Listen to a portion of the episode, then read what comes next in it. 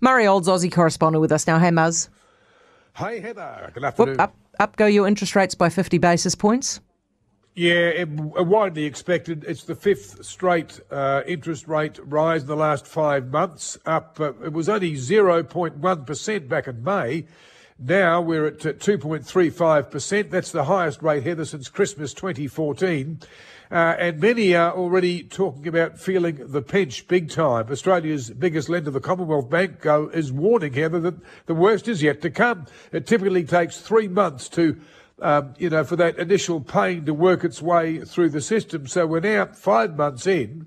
Uh, we're looking at inflation being uh, seven and a half, maybe you know, nudging 8% by Christmas. And the Reserve Bank has made it very, very clear it wants inflation to be back within that target range of 2 to 3%. So the pain is set to continue. But you can't tell that from the economy. It's going down well. Retail sales hit an all time high in July, $35 billion in the month. That's more than a billion bucks a day. So people are still spending. But the, uh, the Commonwealth Bank is warning the pain is just waiting uh, at the top end of the hill. It's about to come rolling down and belt people. Yeah, Muzz. Um, after watching the Scott Morrison interview or reading about it, have you have you has he won you over? No, he hasn't. No, no, no. I mean, he, I just don't get this guy. He has trashed his own legacy. He's trashed his own mm. reputation. There was a chance for the, a pretty soft interview with Paul Murray. He's apparently a good friend of Scott Morrison. Paul's a good mate of mine. And Paul handled him with kid gloves last night. An opportunity to say sorry. Well, no, he wouldn't. Morrison, in fact, there was no apology. At times, he not only discounted the significance of what he had done, i.e., pinch five other ministries, but also hinted that uh, the criticism, which has been pretty brutal, the criticism of what he did secretly uh, was nothing more than political payback. He says he's, you know, he did nothing wrong. So uh, look, I don't know what he's going to do. Uh, as long as he's sitting in Parliament, he's going to be this lightning rod for uh, the Labor government to belt up the opposition. So, and, you know, the figures out this week, heavens above, uh, Labor and Albanese streets in front mm. of the opposition under Peter Dutton. What Morrison's going to do, I'm not sure, but um, he really is. Um, look, he's a guy from yesterday. That's all I can say, really. I mean, he's not got a lot of support, has he? I'm looking at a Guardian poll. It's got 51% of people who reckon he should resign, and only 25% of them think he shouldn't resign. Surely he should just take a hint.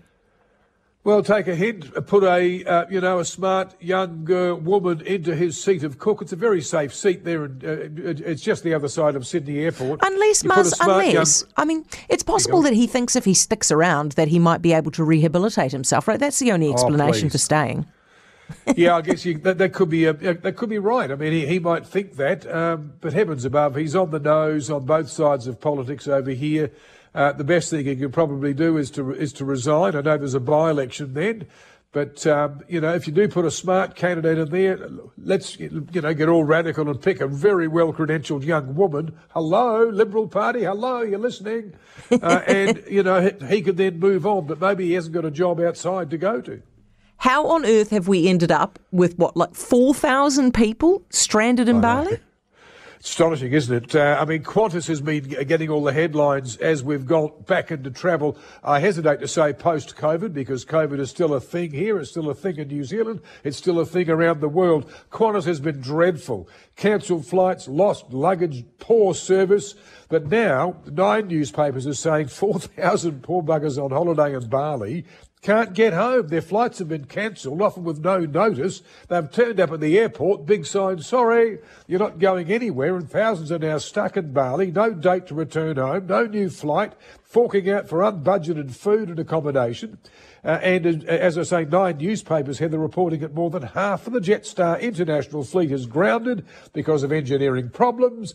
A story last night on the national broadcaster here in Australia, Qantas, which is the parent company, sacked 8,000 staff when it was grounded by COVID. A huge number of those were engineers, and it's wondering why it can't get planes in the air. Yeah, too right. Muzz, thank you for that. Murray Olds, Australia correspondent.